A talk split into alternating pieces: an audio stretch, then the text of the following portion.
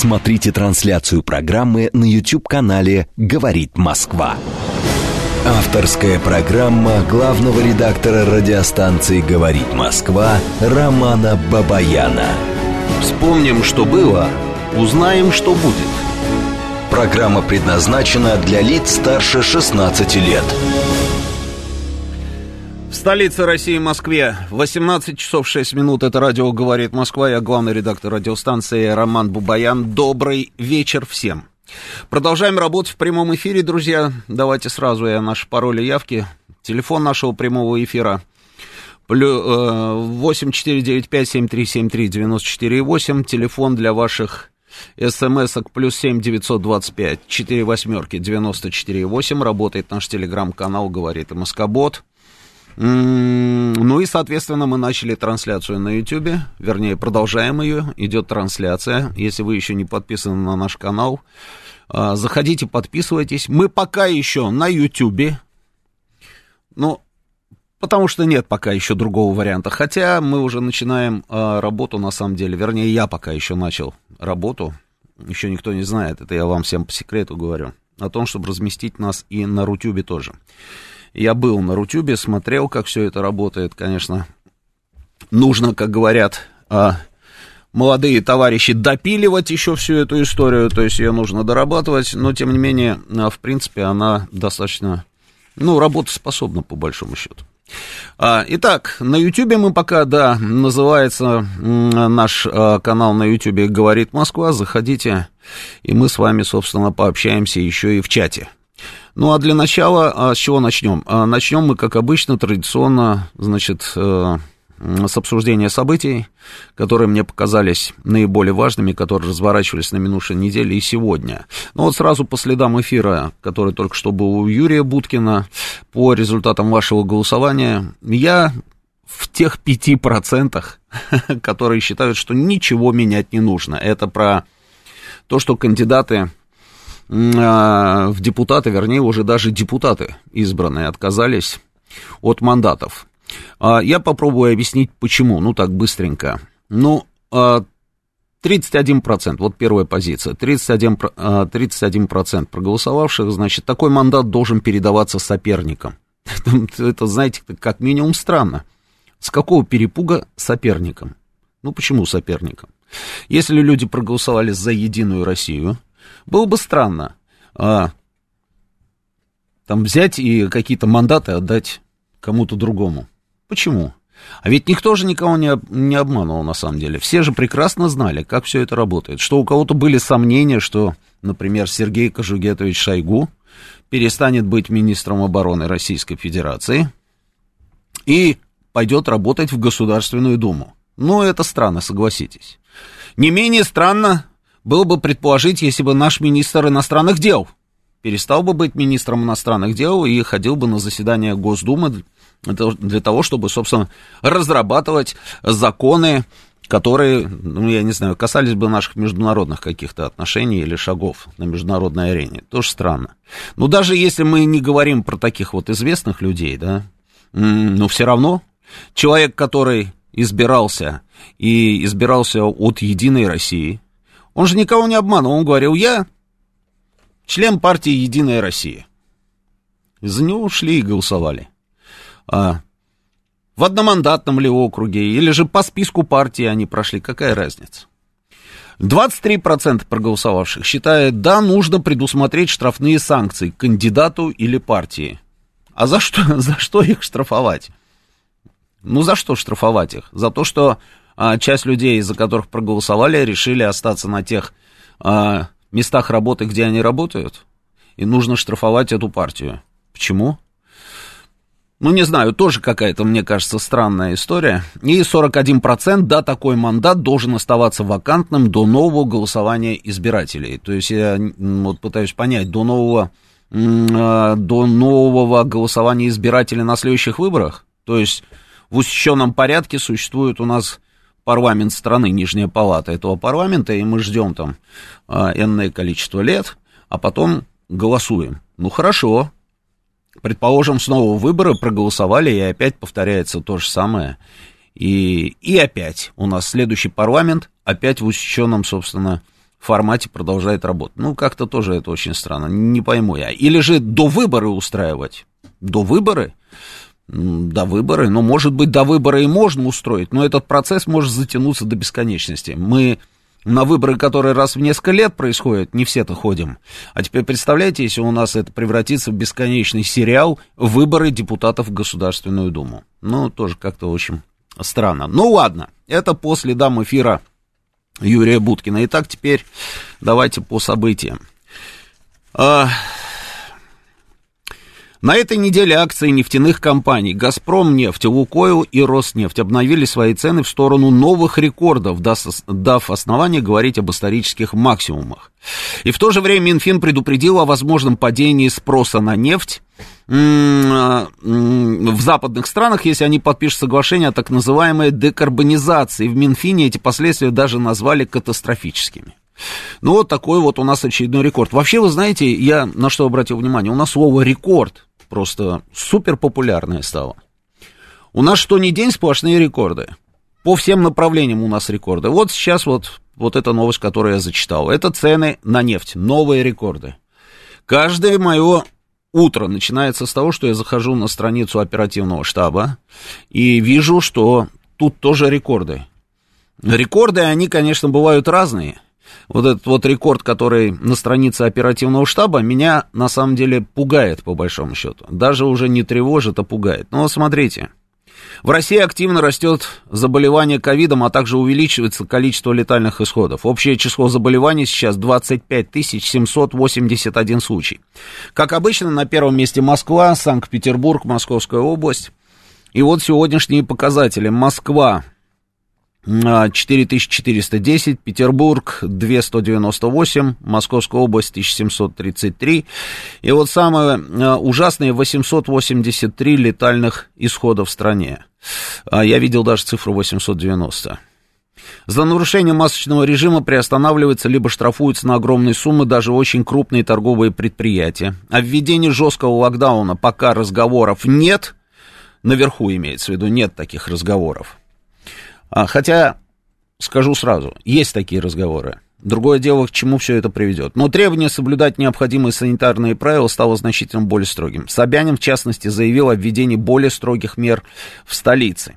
В то же время ВОЗ заявил о снижении заболеваемости в мире на 10%. Отмечается и спад смертности.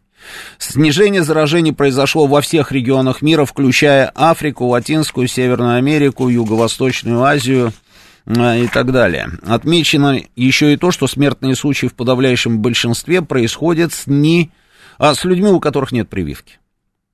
Министр здравоохранения Мурашко сообщил, что провел переговоры с руководством ВОЗ. Мне кажется, это очень а, интересная новость. Результатом этих переговоров стало то, что в ближайшее время может стать что в ближайшее время, значит, нашу вакцину «Спутник Ви» внесут таки в международный реестр. А это значит, что ее должны будут учитывать на, наравне с другими вакцинами во всех странах мира. По словам Мурашко, осталось уточнить лишь некоторые детали регистрации и представить окончательную документацию. У меня дежавю, честное слово. Я каждый раз вижу вот подобные заявления – и каждый раз там такая приписочка, что нужно уточнить, уточнить некоторые детали. То ли регистрации, то ли а, детали по окончательной документации, то ли еще какие-то детали. Но тем не менее, мы уже на самом деле достаточно долго ждем, когда будут уточнены все эти детали, а этого не происходит. Не происходит. Об этом будем сегодня говорить более подробно. Жителям Москвы теперь нужно сдавать тест на антиген COVID-19 в случае заболевания ОРВИ, так как установлено, что опасный вирус мимикрирует, ну, мутирует под э, проявление обычной простуды. Есть соответствующее заявление Анастасии Раковой, мы чуть позже к этому вернемся. Значит, история с э, журналистом «Комсомольской правды» Мажейко. Есть заявление российского МИДа, есть заявление лидеров общественного мнения России. Значит, и есть реакция Беларуси. Беларусь заявляет, что его арестовали, задержали, скажем так, задержали на территории Беларуси, он гражданин Беларуси, и белорусы будут а, с ним разбираться. Вот такая вот история, это она в развитии, на самом деле, следим за ней. Ну, выборы в Германии, вы знаете, что одержали победу социал-демократы, и сейчас идет процесс составления коалиции э, для формирования федерального правительства. Тоже наблюдаем. Э, ждем, кто будет канцлером, хотя, в принципе, понимаем, кто будет канцлером. Значит, э, скандал с между, или не между даже, а скандал вокруг Ютуба.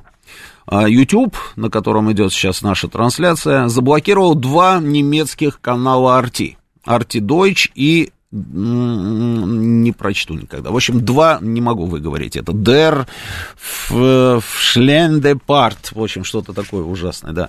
Вот два немецких канала RT они заблокировали. При этом а, очень резкая реакция России. На всех уровнях уже высказались. И даже наш МИД сделал достаточно такое жесткое заявление, а, что на самом, на самом деле меня удивило, потому что обычно все-таки МИД, понимаете, да, это дипломаты, они пытаются все-таки не так жестко высказываться. Здесь было жесткое заявление. При этом власти ФРГ а, на всех уровнях отрицают свою причастность вот к этому самому процессу. Они говорят, что это... Ну, вот знаете, что они говорят? Они говорят то, что в том числе и нам, э, наши слушатели, которые звонят на радио, повторяют вот это вот все как мантру, что YouTube это частная компания, у которой свои правила, это коммерческая организация, она сама вправе решать, кого блокировать, кого не блокировать, что хотят, то и делают, и э, мы не имеем никакого права, собственно, даже возмущаться этому процессу.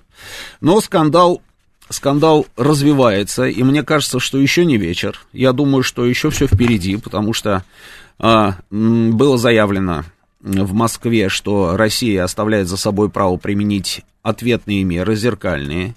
Как вариант рассматривается вариант блокировки здесь, вернее, не блокировки, а, скажем так, ну, создадут все условия для того, чтобы такие доблестные а, средства массовой информации, как Deutsche Welle, например, да, и еще некоторые немецкие средства массовой информации не могли бы работать в России. А,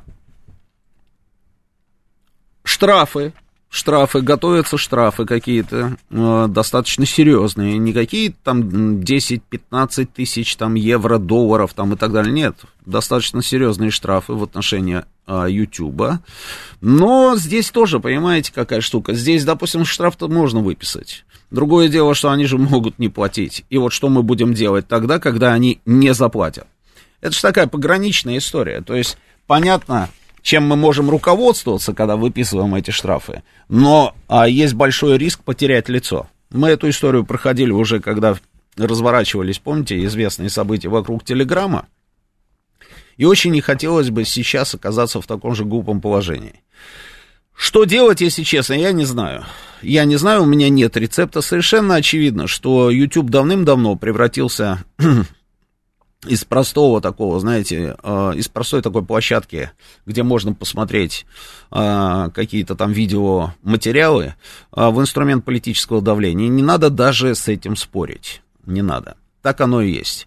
А, ну вот что со всем этим делать, непонятно. Потому что закрыть технически, допустим, этот ресурс можно, заблокировать его. Но это же ударит по нам с вами, по большому счету, будет выстрел в ногу, это, это понятно. Почему? Потому что нет альтернативы. И ровно про это я, собственно, и говорил в самом начале, когда вспоминал Рутюб. Я надеюсь, что все-таки Рутюб у нас заработает. Вот когда он заработает, тогда можно смело а, приступать ко второй серии, ко второму акту этого марлезонского балета. Так, идем дальше. На этой неделе была встреча президента Путина и президента Турции Эрдогана. М-м- Встретились, поговорили, говорили в Сочи. Эрдоган потом сразу же после переговоров покинул Сочи, о чем сообщил в своем, по-моему, твиттер-аккаунте. А, и все бы вроде бы ничего, если бы не одно «но». Параллельно с этой встречей в Киеве представители Турции подписывали договор с украинским руководством, с Украиной, о том, что они начинают производить беспилотники, вот эти вот байрактары, которые отметились в Карабахском противостоянии, в Карабахской войне, на территории Украины. При этом это будет такой совместный труд, потому что украинцы с своей стороны поставят на эти беспилотники двигатели, разработанные, и, и, ну, двигатели, которые выпускает Запорожский машиностроительный завод. А, и тоже можно было бы не останавливаться на этом. Но было заявление руководителя ВСУ, командующего ВСУ, который заявил о том, что байрактары, которые они получают, уже получает Украина от Турции, не будут находиться на складе, а они перебрасываются на Донбасс и уже даже переброшены. Более того, этот доблестный генерал заявил, что теперь подразделением ВСУ, который находится на линии, собственно, ну, на линии фронта, что они теперь могут открывать огонь без какого-либо согласования с Киевом. То есть все отдается на откуп командирам тех или иных подразделений украинской армии. Если они считают нужным открыть огонь, они будут открывать огонь. А там опять будут умирать люди. И очень многие из них с российскими паспортами. И вот президент Турции, который не скрывал собственной позиции ни по Крыму, ни по вообще событиям, которые разворачиваются на Украине, встречается с нашим президентом, и вроде бы как а, эта встреча закончилась, а, ну, и тот, и другой президент остались довольны. Вот можем на эту тему с вами поговорить. Я спрашивал у себя в эфире своей правды. Вот, пред, ну, последняя программа, которая была у меня в пятницу, я у всех спрашивал, участников этой программы, а не стоит ли нам быть более жесткими в отношении с Турцией. И, вы знаете, на удивление, на удивление практически все, кто присутствовал у меня в студии, заявили, что нет. Нет, потому что а, Одно дело заявление, другое дело наши национальные интересы. У турков, у, у Турции свои национальные интересы, у нас свои национальные интересы, но при этом мы ситуативные а, партнеры. Партнеры. Ну, я не знаю, вот давайте с вами тоже обменяемся мнениями, да. А, мне просто интересно, да, насколько отличается мнение, допустим, телевизионных экспертов и радиоаудитории. В Афганистане заявили о сотрудничестве с той же Турцией талибы, естественно. В том же Афганистане талибы перебросили специальное подразделение смертников. Именно смертников. Это те самые люди, которые а, устраивали террористические акты, подрывали себя. Такие ходячие бомбы. А, у различных, у различных американских блокпостов, у баз американских, которые были на территории Афганистана, у офисов различных там ведомств афганских, имеется в виду вот то правительство Гани, которое сотрудничало с американцами. Эти люди вот подходили, взрывали, уносили с собой, значит, какое-то количество жертв, да. И вот сейчас именно это самое подразделение талибы перебросили на границу с Таджикистаном и Китаем. С Таджикистаном и Китаем. Мне кажется, что это очень серьезная история, потому что э, талибы обвиняют Таджикистан в том, что Таджикистан вмешивается во внутренние дела Афганистана. И есть версия, версия некоторых экспертов, что это вмешательство выглядит следующим образом, что а, таджики из Таджикистана, из бывшей Таджикской ССР, помогают афганским таджикам, которые все-таки еще там есть очаг там сопротивления на территории Паншера. И помогают там всеми возможными способами, включая поставки оружия. Вот к чему все это может привести? Очень интересная история. И на десерт, на десерт предлагаю с вами обсудить вот такую вот интересную тоже новость. И я все понять не могу, что это такое. Я имею в виду господина Саакашвили, который который, э, вы знаете, он был счастлив. Я видел фотографию, когда его арестовали. Э, есть у нас это видео? Ну, давай покажем, да. Скажите, что я ошибся, называется. Он просто счастлив, на самом деле. Его приходят, арестовывают э, в Белисии. И он понимает, что его сейчас увезут в тюрьму, но мне кажется, что он абсолютно счастлив. Вот просто совершенно счастливый человек. Я не могу только понять, что это такое. Зачем он приехал в Грузию?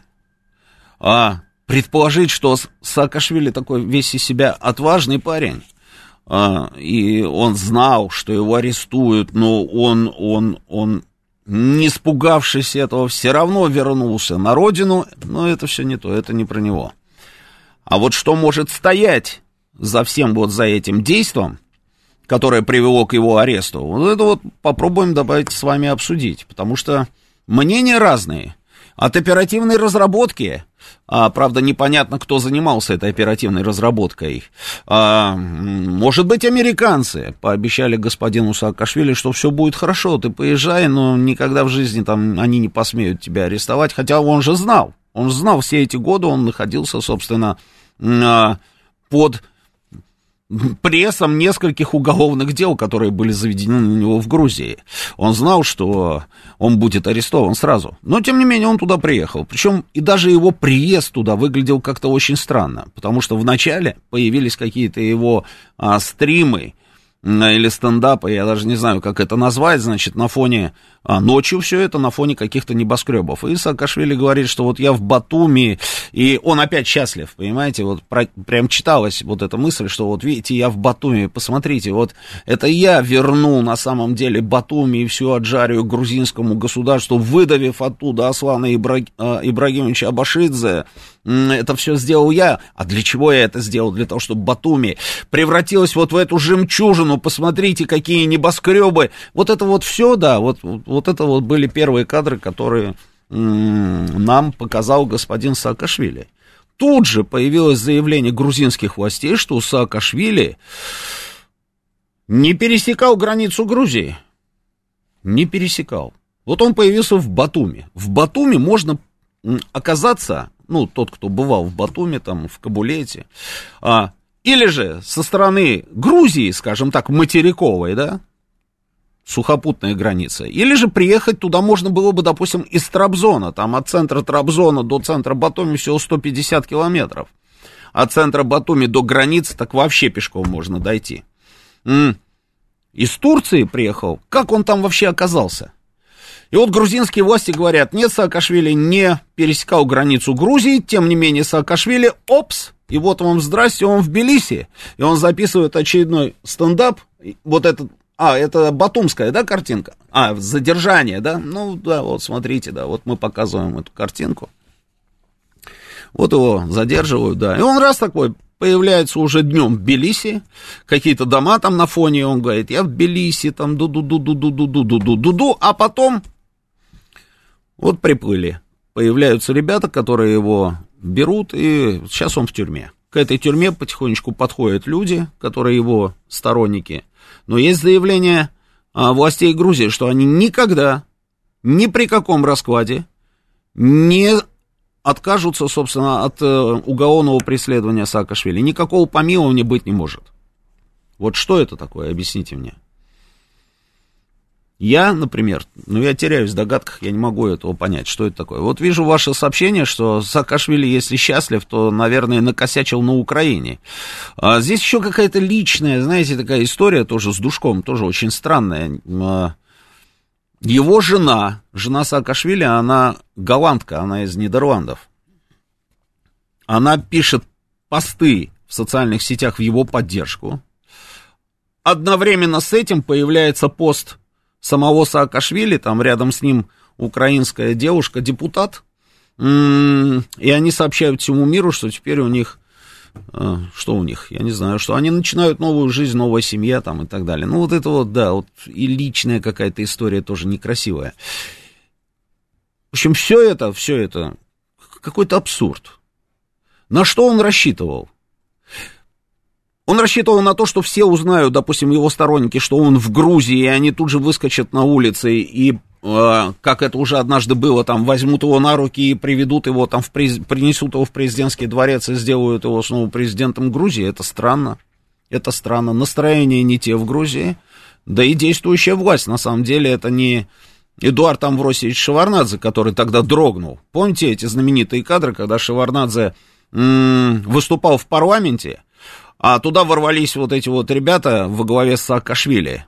Ну, революция, как она называлась? Революция Рос она тогда называлась, да, в Тбилиси? Они туда ворвались, да, и охрана такая раз, раз, раз, раз, Шеварнадзе, значит, оттуда начали эвакуировать из этого здания парламента. И он рассчитывал сейчас на повторение этого сценария. Ну, это странно.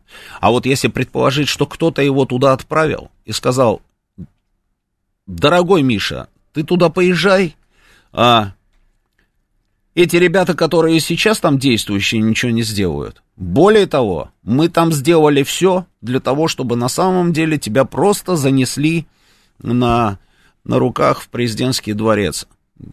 Вот это уже больше похоже на правду. Больше похоже на правду. И сейчас получается, что Саакашвили кому-то опять в очередной раз поверил, как он поверил это в 2008 году.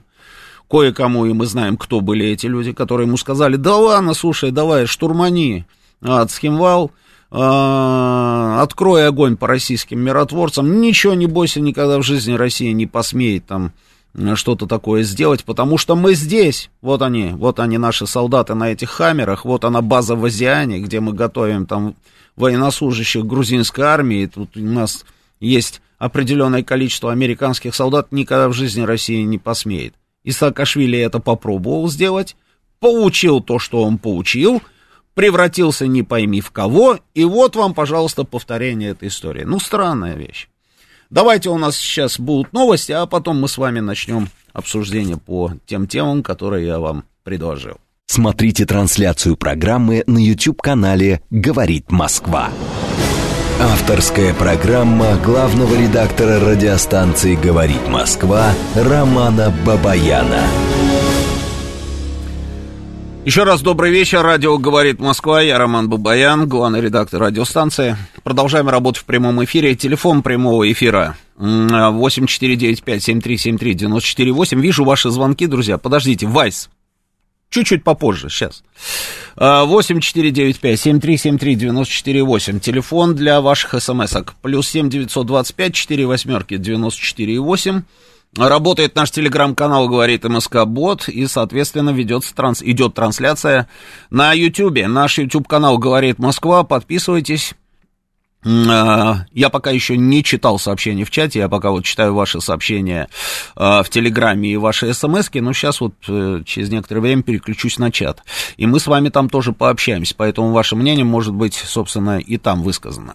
А, я так смотрю, вот смотрите, просто огромное количество огромное количество сообщений, связанных с Саакашвили.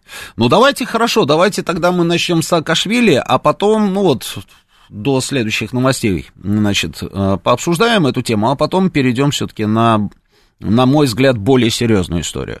Я согласен с Анной, которая написала, что такой же бардак творится на всех границах, которые пересекал господин Саакашвили. Это какой же... А, это какой же бардак, спрашивает Анна.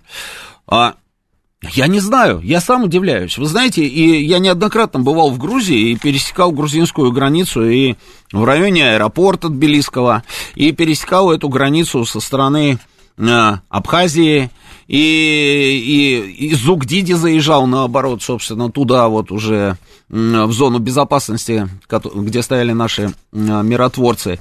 И я бы не сказал, что это бардак. Все работает так, как работает везде. То есть ты прилетаешь, паспортный контроль, таможня, все дела, добро пожаловать вперед. А, Гамаджоба, Рогу, Раха, Гарга и, и, и так далее, да.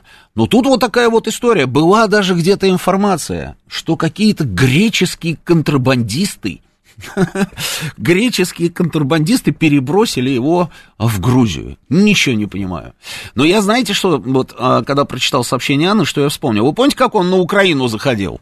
Со стороны Польши. Вот это вот тоже какой-то спектакль они тогда устроили. Он идет, эта толпа людей, которая с этой украинской стороны, значит, его встречает во главе, там, с кем он шел? Там, во главе толпа это с кем там? Тимошенко, по-моему, Порошенко, который был на тот момент его э, лучшим другом, да, и вот они его встречали, вот он туда проходит на территорию. Непонятная, в общем, история, да. А, читаем дальше. А есть такое слово «родина», пишет Панк 13. Ну да, да, да, я понимаю, да, Панк 13. Только а, надо определиться, а где его родина, потому что я помню его заявление, что Украина, его родина тоже, потому что он там учился, у него там друзья, это, вот это я тоже помню. А теперь, значит, опять Грузия, получается, родина. И вот во имя родины он решил, значит, приехать для того, чтобы получить там энное количество лет. И еще большой вопрос, большой вопрос. Как он будет отбывать это наказание. А знаете, почему большой вопрос? Потому что я помню, что когда президентом Грузии был Михаил Саакашвили, у него был такой исторический персонаж, которого звали Иракли Окруашвили. И этот человек вначале был генеральным прокурором, потом он стал министром обороны, а сейчас он где-то там, что-то, я не знаю, по-моему, скрывается где-то во Франции. Так вот, когда при Саакашвили, Окруашвили был генеральным прокурором, я приехал туда на интервью, в генеральную прокуратуру. Приезжаю, а у него на входе в кабинет, значит, таблички такие, знаете, ну, обычно, вот как вот на входе в кабинет к любому чиновнику, там висят таблички, там, а, Иванов Иван Иванович, там, старший директор, там, а, суперпрезидент, там должность такая-то, такая-то. И смотрю, табличка висит, а там на грузинском написано, и, естественно, прочитать я это не могу, я прошу перевести, значит, что там написано, парня, который был со мной, и он мне переводит, тут написано «добро пожаловать». Перед входом в кабинет генерального прокурора надпись «добро пожаловать». Это же была не просто надпись и не шутка, совсем не шутка это на самом деле была такая, знаете, а, констатация того факта, что любой человек, который заходил в кабинет генерального прокурора, которым был Ираклио Круашвили, оттуда уже не уходил. То есть это вход в одну сторону, а дальше только исключительно в тюрьму. И вы помните скандал, а, когда выяснилось, и были видеокадры, что творили с людьми, которые сидели, собственно, в грузинской тюрьме, в белийской тюрьме, или руставская тюрьма это была, ну, не помню уже. Вы помните, что с ними делали? Скажите, а есть ли у господина Саакашвили, была ли у него стопроцентная гарантия, что вдруг с ним не начнут делать то же самое? Мне кажется, нет. И вот интересно, да, просто вот как будет это все дело развиваться, и будет ли он и потом таким же абсолютно счастливым человеком, каким он выглядел в тот момент, когда его арестовывали. А, станет вором в законе и будет послан в Россию, вот пишет нам один наш слушатель. Григорий Санкт-Петербург пишет, Саакашвили объявил голодовку, ему подали 20 галстуков, не ест. Да, шутка, шутка, ну такая, да, я понимаю. Значит, дальше ваше сообщение. Что-то пошло не по плану или игра только началась, а улыбка у него и впрямь странная, пишет Юлия. Да, действительно, да, что-то пошло, может быть, и не по плану. Игра только началась. Давайте попробуем понять, что за игра и что пошло не по плану. Что касается Саакашвили, то это какой-то Аркадий Укупник или Кайметов, но ему нужен, нужны хоть какое-то упоминание в прессе, ну, кроме некролога, пишет нам Квазиморда. Ну, не знаю, не знаю, вы думаете, что он абсолютно идиот? А, только для того, чтобы его упомянули в какой-то прессе, он решил, собственно, подвергнуться гипотетически вот тем самым вещам, которые творились в грузинской тюрьме, когда он был президентом? Или когда они вызывали там людей, да, и э, предлагали им на выбор. Это мне рассказывали в Тбилиси. И предлагали на выбор. Или ты нам а, перечисляешь вот такое вот количество денег, или же мы тебя сейчас туда отправим, в эту самую тюрьму, и ты там будешь сидеть очень долго и э, а, сам понимаешь, в каких условиях. Ну, такое вот правосудие было по-саакашвилевски. А, дальше. Он просто вернулся на родину, пишет нам Славян. От этого и счастлив. Сколько отсидит и вообще будет ли сидеть, это вопрос. А там за границей кому он нафиг нужен? Вот это он и понял, поэтому и вернулся. А все, что вокруг, это просто обертка. Да. Если его осудят, надо в отношении Грузии снять ограничения, пишет Михаил, три семерки. Это называется просто цирк уехал, клоуны остались, Ярослав. Э, значит, это не абсурд, это двойник, пишет Владимир, правда, есть Смалек, да. Вот Белиси, конь на скаку. Экс-президент Грузии Михаил Саакашвили мог нелегально, значит, э, прибыть в грузинский порт Поти из Одессы, спрятавшись в грузовике. Об этом в понедельник сообщил Первый канал общественного вещателя Грузии, ссылаясь на свои источники. Но это не сумасшествие, скажите мне, пожалуйста в грузовике спрятаться для того, чтобы там, я не знаю, приехать в Поти, из Поти добраться до Батуми, а, наверное, на дельтаплане, или же, я не знаю, опять спрятался там в какой-нибудь грузовик. Ну, какое-то сумасшествие. Ой, взрослый, он говорит, что лох педальный, спрашивает Панк 13 взрослый человек вроде, ну да. Николай мне предлагает, вот представьте, Роман, вы объявляете конкурс на замещение вакантной должности, ну, например, звукооператора. Вы из нескольких кандидатов отбираете подходящего вам специалиста, сообщаете ему об этом, а он в ответ вам говорит, я работать у вас не буду, тьфу на вас, да, типа того, да? Да, а вместо меня будет работать другой человек, а что тут такого? Он точно такой же звукооператор, как и я. А, и как бы вы на все на это посмотрели? А, это, я так понимаю, Николай нам про Государственную Думу, да? А, ну, может быть, да, может быть. Я понимаю, понимаю, а что вы имеете в виду, Николай, все я понимаю. Но обмана здесь нет. Обмана нет, на самом деле. М-м, так, сегодня, наверное, качнут Грузию. Чем больше, чем больше, значит, нестабильных стран а, у границ России, тем лучше на самом деле американцам. Ну, это, это мы понимаем, да, только какой-то странный сценарий, да. Пусть греческие контрабандисты позвонят в студию и расскажут, предлагает нам мастер. Присоединяюсь к этому призыву. Греческие контрабандисты, если вы нас слышите, слышите, давайте звоните и рассказывайте. Э, всякое случается. Главу Nissan вывезли из Японии в футляре контрабаса. Да, да. На Украине нет двойного гражданства, значит, Мешко должен был отказаться и от грузинского гражданства тоже, спрашивает Эндрю. Он же украинец, Олег пишет, по гражданству. Возможно, грузины иностранных граждан наказывают по облегченному формату. А, ну да, может быть, конечно, да. Может, кто-то знает из радиослушателей, пояснит, пусть Саакашвили вроде не дурак же совсем, или мы ошибаемся. Вы предлагаете, чтобы нам пояснили, он дурак, или же не совсем дурак? Или же вы предлагаете, Олег, чтобы нам пояснили по поводу вот этой вот всей истории с гражданством? А, ну, давайте, давайте обменяемся мнениями, теперь возьмем звонки, да. Поехали, добрый вечер, слушаю вас. Алло. Да, говорите, я слушаю. Здравствуйте. Да, там с громкостью сразу что-то надо да, да, здравствуйте, алло. Да, здравствуйте. Алло, алло. Алло. Я вас внимательно слушаю. Ну, знаете, про Саакашвили вот все эти комментарии смешные. Он не он, он не дурак. Это просто политическая технология. Надо а стряхнуть политическую э, ситуацию в Грузии, надо раскачать, надо людям навешать лапши. И он наемный, это наемный товарищ политический. Играет свою роль, кто-то за это все платит, его на, наняли, и он играет. У него характер такой.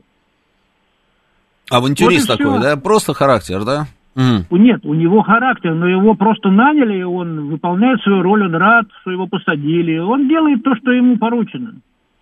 А кто поручил? Ну, кому нужна нестабильность в мире? Кому нужно, чтобы на границе с Россией был бардак? Ну, хотя бы не бардак, но хотя бы какая-то нестабильность, непонятность, э, общественное мнение, чтобы шаталось из угла в угол. Ну, кому Хорошо, это надо? Это а, вы нашим заклятым друзьям. Хорошо. Американцы взяли... Как это выглядело? Они, значит, позвали Саакашвили и говорят, или позвонили, да? Позвонили, он же там хвастался, помните, что он очень многих знает, и они там дружат там со всеми, да? Не, ну, а он, ему позвонили и говорят, значит, Миш, слушай, тут такая история. Нам нужно, чтобы ты как-то взорвал ситуацию политическую в Грузии. Что-то ну, вот как-то как... они не туда идут, да, поэтому давай-ка ты туда поедешь, мы тебя туда перебросим. Найдем там способ перебросить. А, и вот ты там должен все это сделать. Он говорит, хорошо, добро, договорились, а мы тебе за это там что-то там, я не знаю. Он говорит, хорошо, договорились. Ну правильно, он же как-то существует. Вот вы работаете на редак- в редакции, а он работает вот таким наемным э, провокатором. Но это какой-то одноразовый Саакашвили получился. Ну, получился какой-то одноразовый. Он приехал, его раз и упаковали. И вот он там ну, теперь то, сидит. И что? Он счастлив, так и должно было быть, понимаете? Сейчас будут разговоры о его, кто ага. он, дурак, не дурак, правильный он, неправильный. Это отвлечение внимания. Элементарно все.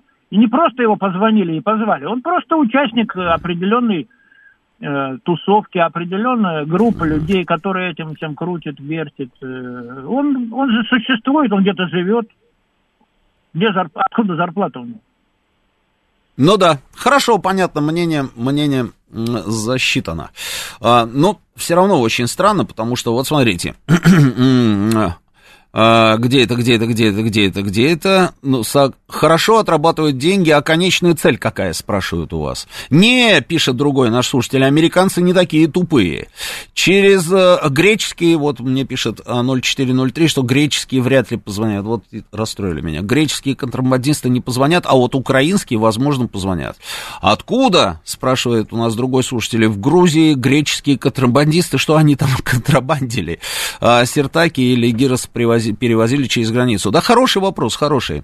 Через Турцию идет российский газ в обход Украины, в том числе в Венгрию. Поэтому жестко с Эрдоганом навряд ли получится. Еще Россия строит АЭС в Турции за свой счет за 20 миллиардов. Да, Алексей, мы в курсе, мы в курсе.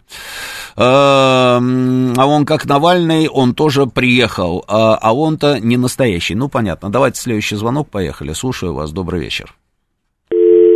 О, сорвался звонок, давайте следующий. Добрый вечер, слушаю вас. А, здравствуйте, здравствуйте. Роман это Лилия Вечная. Да, здравствуйте. Еще про Мишико? Ну, пока да.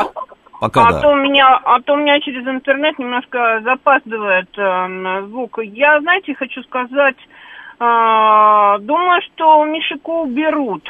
Я думаю, его разменяют, он э, битая карта.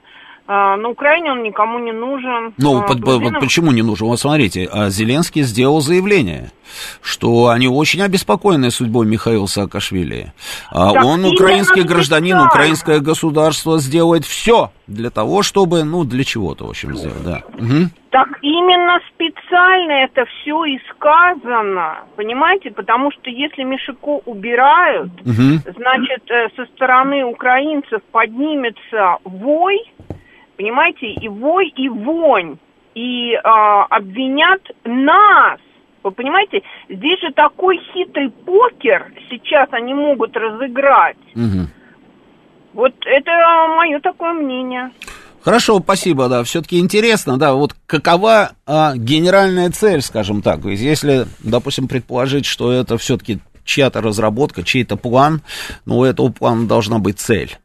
А цель в чем? Ну, вонь они поднимут. Украинцы на самом деле и не прекращали этот процесс, да.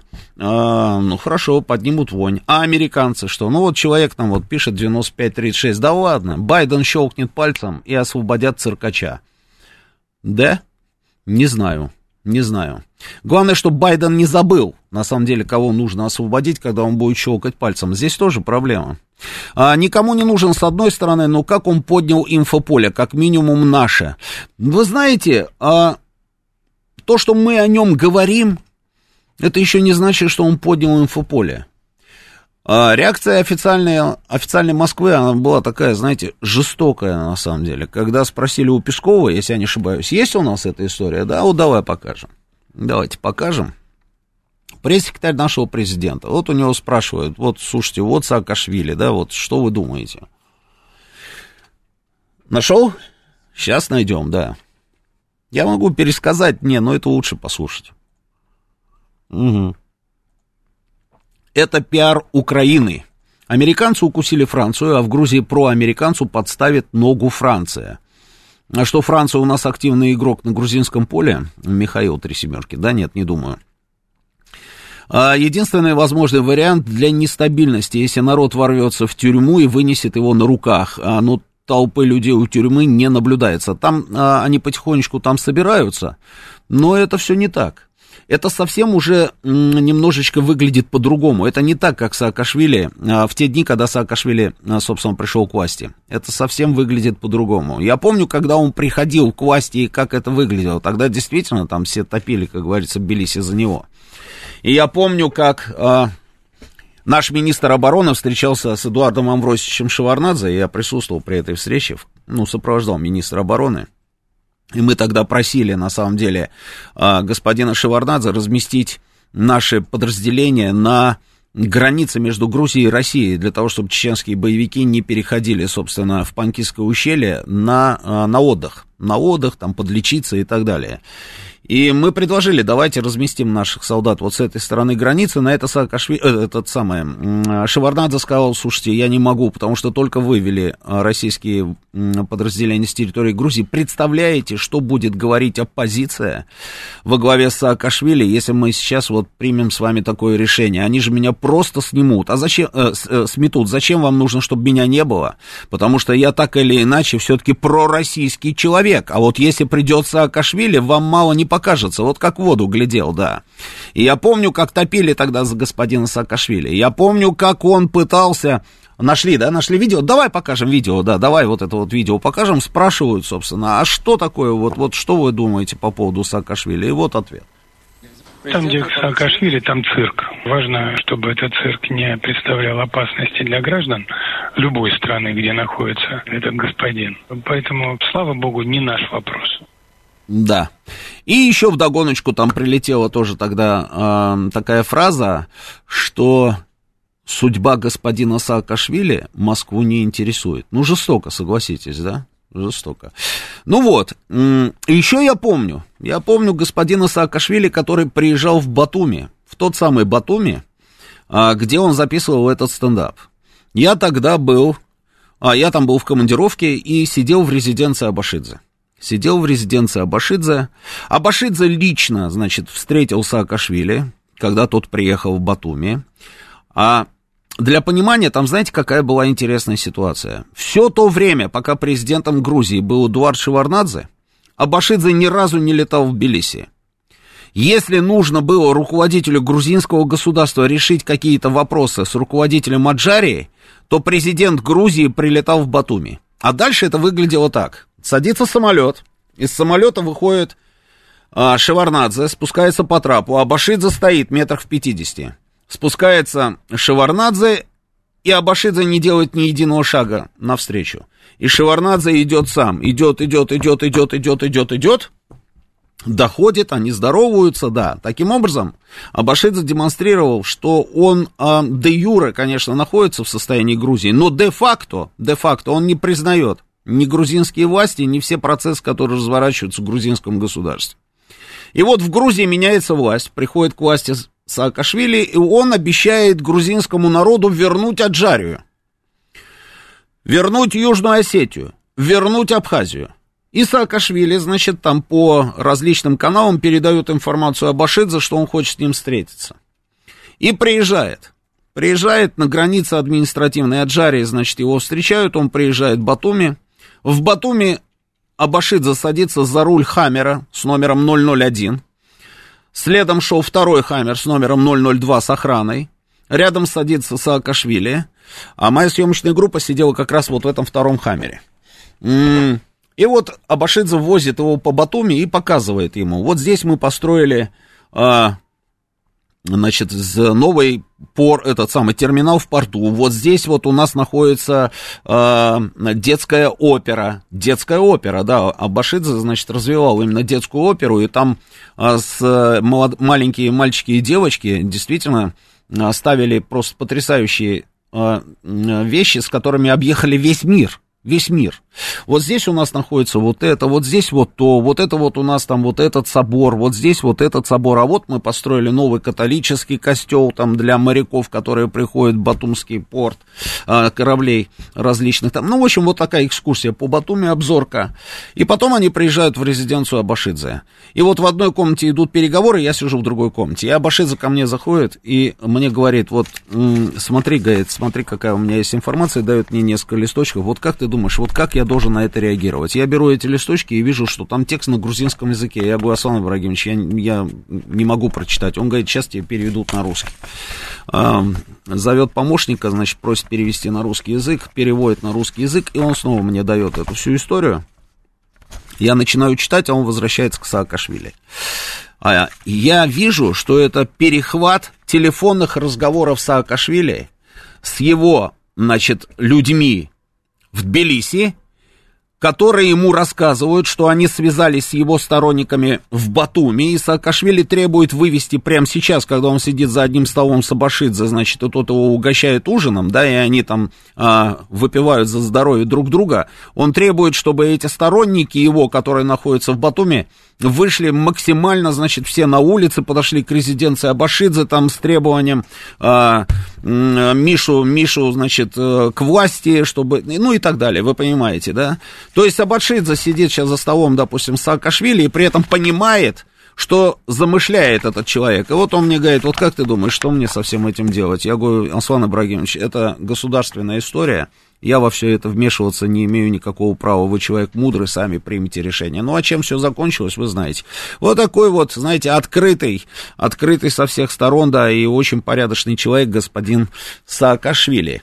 М- а, президент, президент Грузии, вот Михаил Три Семерки нам расшифровывает, значит, свое предыдущее послание, что президент Грузии лоялен Франции. Вспомните, после выборов, с какой страной был заключен первый военный контракт. Именно с Францией.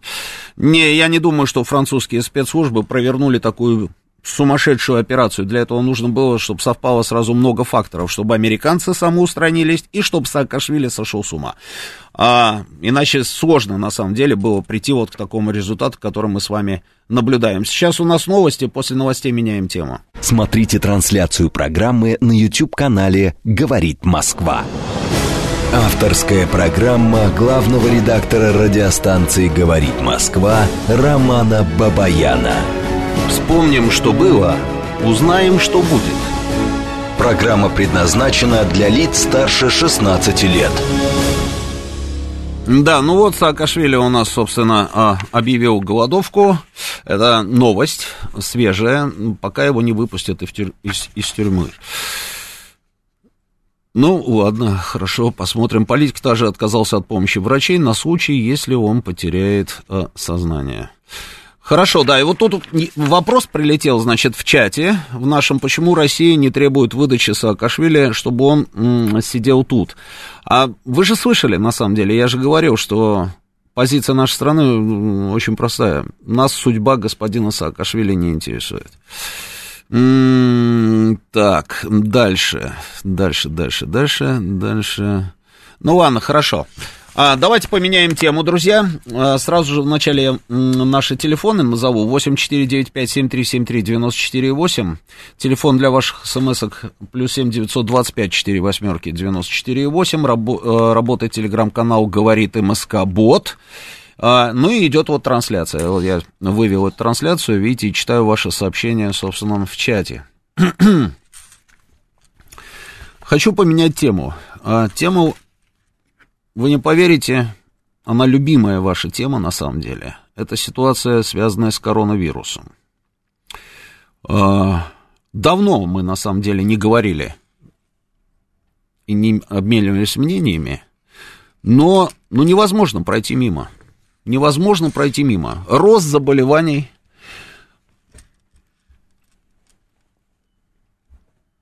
И самое ужасное, на самом деле, то, что у нас каждый день умирает очень много людей. Один из экспертов у меня в программе на НТВ сказал, что еще немножечко, и это будут уже практически боевые потери. А, американский журналист, всеми любимый Майкл Бом, а, сказал, что и в Америке на самом деле тоже все очень плохо.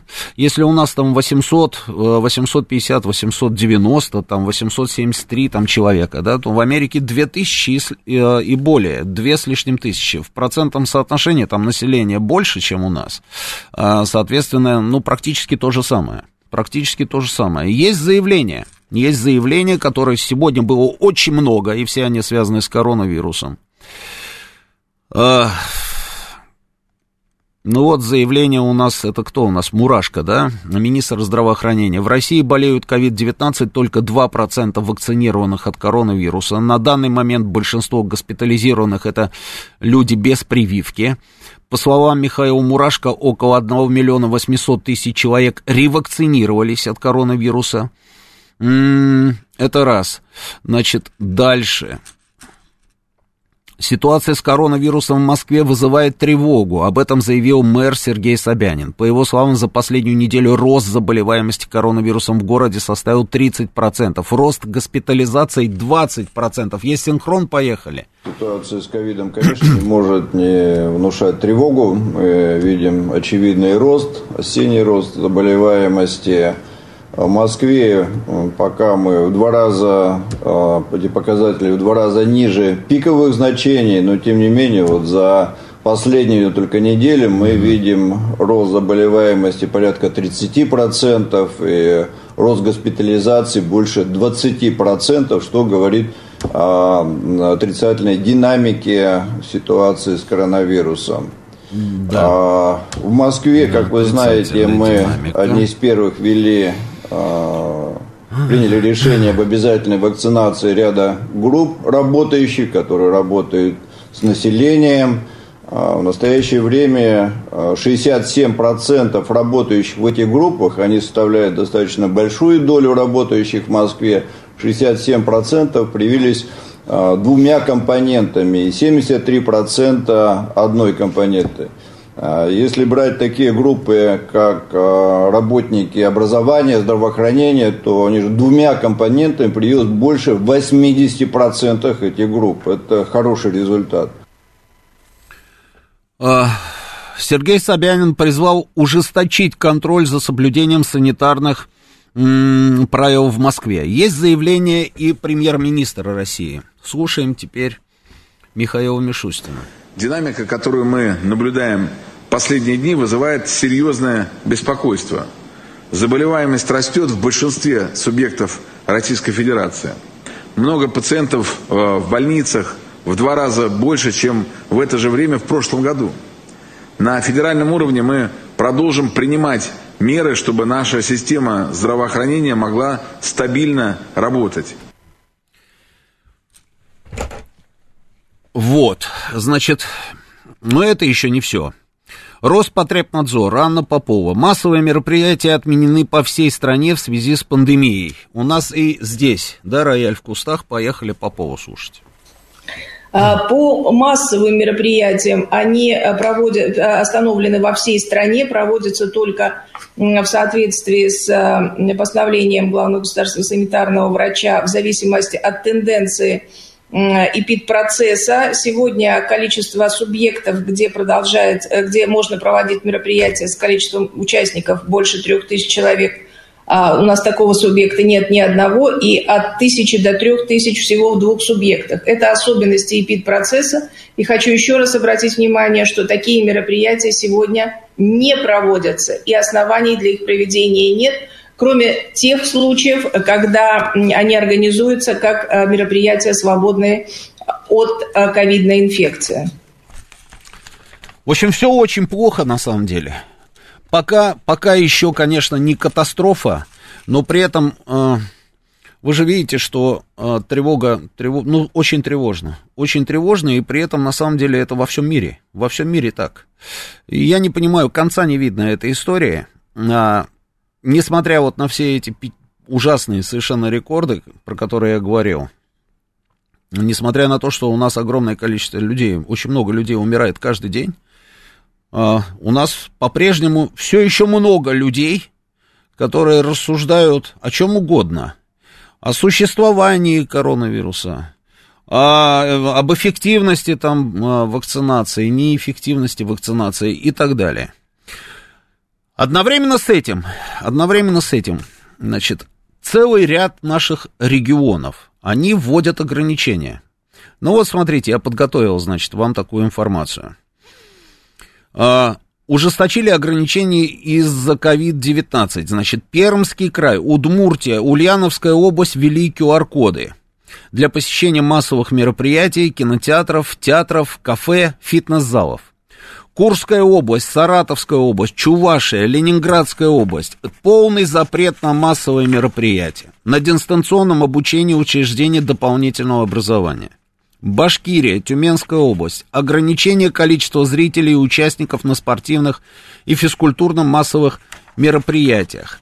Сегодня к этому списку, значит, Калининградская область присоединилась. В Калининградской области Значит, э, с 8 октября вводят QR-коды для посещения кафе и ресторанов. С 1 ноября мера распространяется на посещение спортивных организаций, культуры и кино. Помимо этого, режим самоизоляции введен для неработающих жителей Калининградской области старше 65 лет. Ограничения, связанные с ухудшением ситуации с коронавирусом. Приостановлена работа аттракционов. С 5 октября будут закрыты детские развлекательные центры и игровые комнаты, то есть уже с завтрашнего дня. Анастасия Ракова сделала заявление. С 1 октября всем пациентам с симптомами ОРВИ в Москве будут делать обязательное экспресс-тестирование на антиген коронавирус. У теста высокая чувствительность, 85% случаев, процентов случаев их результат совпадает с ПЦР. Ну вот, вот такая вот, э, вот такая вот на самом деле история. Друзья, а у меня такой простой вопрос. как вы считаете, может быть нам нужно все-таки уже сейчас? Ну вот смотрите, рекордсмены у нас, да, это Москва, Санкт-Петербург, Московская область. Сегодня были заявления, кстати, и э, губернатора Московской области тоже по поводу ситуации, она тоже тревожная в Московской области. Вот спрашиваю у вас сейчас, как вы считаете, может быть, все-таки нам нужно ввести какие-то жесткие ограничения в Москве, вот прямо сейчас, вот прямо начиная с завтрашнего дня, не дожидаясь там, что у нас еще какие-то цифры там подрастут, вот просто жесткие ограничения. И не просто ввести эти жесткие ограничения, а еще сделать так, чтобы люди, то есть мы с вами их соблюдали, там все вот эти вот режимы там и все остальное. Как вы считаете? Потому что, потому что мы уже на пороге того, чтобы каждый день нас становилось на тысячу человек меньше. Ну, вот называется «не бейте меня ногами». Но это же напрашивается само собой, разве нет? Я знаю, что у нас есть огромное количество людей, такие, знаете, противники там вакцинации, это все понятно. Они есть везде, эти люди. Вот даже сегодня я видел новость, что в Словении, в Словении, сейчас вот поищи, там есть видео даже, да, в Словении а, противники вакцинации, значит, и ограничений каких-либо вышли на массовые акции в Любляне. И это в стране, на секундочку, где все значительно жестче, чем у нас. Я уже однажды про это говорил и даже рассказывал. Так, могу напомнить, могу напомнить. Я совсем недавно там был, потому что в Словению можно въехать с нашим сертификатом, и мне нужно было туда поехать по работе, и я туда поехал. О вакцинации. Так вот, там все значительно серьезнее и сложнее. Ты никогда не войдешь там в магазин, если у тебя не надета маска. И не вот так надета, знаете, нос торчит, там рот прикрыт. И не на руке где-то в районе локтя. Не-не-не. Все четко. То есть маска должна быть надета. В транспорте она должна быть там. Во всех помещениях. Вот ты должен быть в этой самой маске. Если ты выезжаешь с территории там одно, одной общины, как они говорят, ну это такой вот райончик, да, ты даже в другую, вот приезжаешь в соседний город на расстоянии 5 километров, тебя там останавливают и могут оштрафовать, потому что ты туда въехал. У нас же нет, у нас же вольница сплошная. Что хочешь, то и делай, и вообще нет никакого даже напоминания на то, что у нас эпидемия. Я понял, да, сейчас покажем, да, Словению, да, мы нашли Любляну, вот эту вот акцию, да. Но даже вот там, в Словении, все равно, несмотря на то, что они вот так жестко а, и серьезно относятся ко всему этому, ко всем этим режимам, там тоже есть люди, которые против. У нас таких людей еще больше. Ну, слушайте, но, в конце концов, а что, что, что важнее? Что важнее? Вот эти вот заявления каких-то странных там личностей, которые призывают там своих подписчиков не делать прививки, а потом идут и делают сами эти прививки? А, или же все-таки а, сохранение жизни граждан, граждан нашей с вами страны? Ведь завтра, завтра утро начнется опять сообщение, что очередной рекорд. Надо, мне кажется, работать на опережение, как вы думаете? Давайте вот обменяемся мнениями. Поехали. Слушаю вас. Добрый вечер. Здравствуйте. Да, Меня здравствуйте. зовут Виталий, я из Москвы. Да. Я, знаете, с вами абсолютно согласен. И даже имея огромные э, антитела, э, наверное, бессимптомно болел, потому что были смерти на работе молодых достаточно людей. Вот. До 1 июля меня не прививали ни под каким предлогом. Я приходил, требовал, мне говорили, с такими антителами мы не прививаем. Но когда уже с первого числа, с 1 июля было разрешено, я первый побежал. Поверьте, я чувствовал себя после первой прививки замечательно. Но вот после второй есть проблемы, но они э, все, так сказать, вписываются в ту схему, которую мне сказали, может быть, вот так чуть-чуть. Но это все потихонечку исчезает. Знаете, медленно, уверенно. И я очень прошу всех, кто меня сейчас слышит, я тоже долго сопротивляться был готов. Но когда я увидел, сколько кладбищ вокруг Москвы именно ковидных уже открыто. Не буду называть районы, все прекрасно знают. Просеки уже в лесу рубят, поверьте. Пожалейте себя, пожалейте других. Я это сделал ради взрослых родителей, чтобы не ходить, не заражать, и спокойно передвигаться, и быть уверенным, что я не лягу и не буду лежать э, в лёжку, а буду помогать своей семье. Пожалуйста, сделайте это все и как можно быстрее. А все остальное могу сказать более в жесткой форме. Я бы схватал на улице и без прививок сажал дома. Не на работу, ни на какие мероприятия. Не по 10 человек, не по 20. Это много.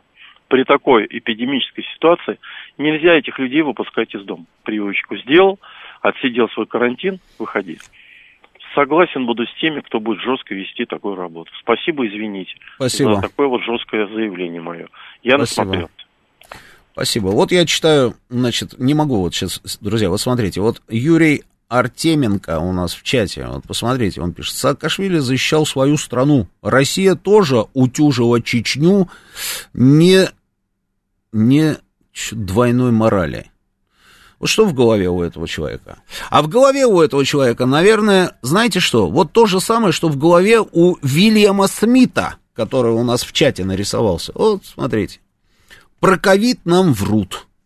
Неизвестно, что нам ввели с вакциной. А вот я вижу, что во всех странах вводят авторитарные режимы. У людей с каждым днем забирают свободу, и, как я вижу, что идет строительство мирового, чего, подожди, мирового концлагеря. Понимаете, какой мусор в голове у очень многих товарищей? Значит, а, Вильям Смит. Вот таких дебилов у нас в чате мы не терпим вообще. Все, заблокировали и забыли про этого человека. М-м-м. Вот такие вот мы сегодня, да, жесткие, может быть, даже и жестокие. Значит,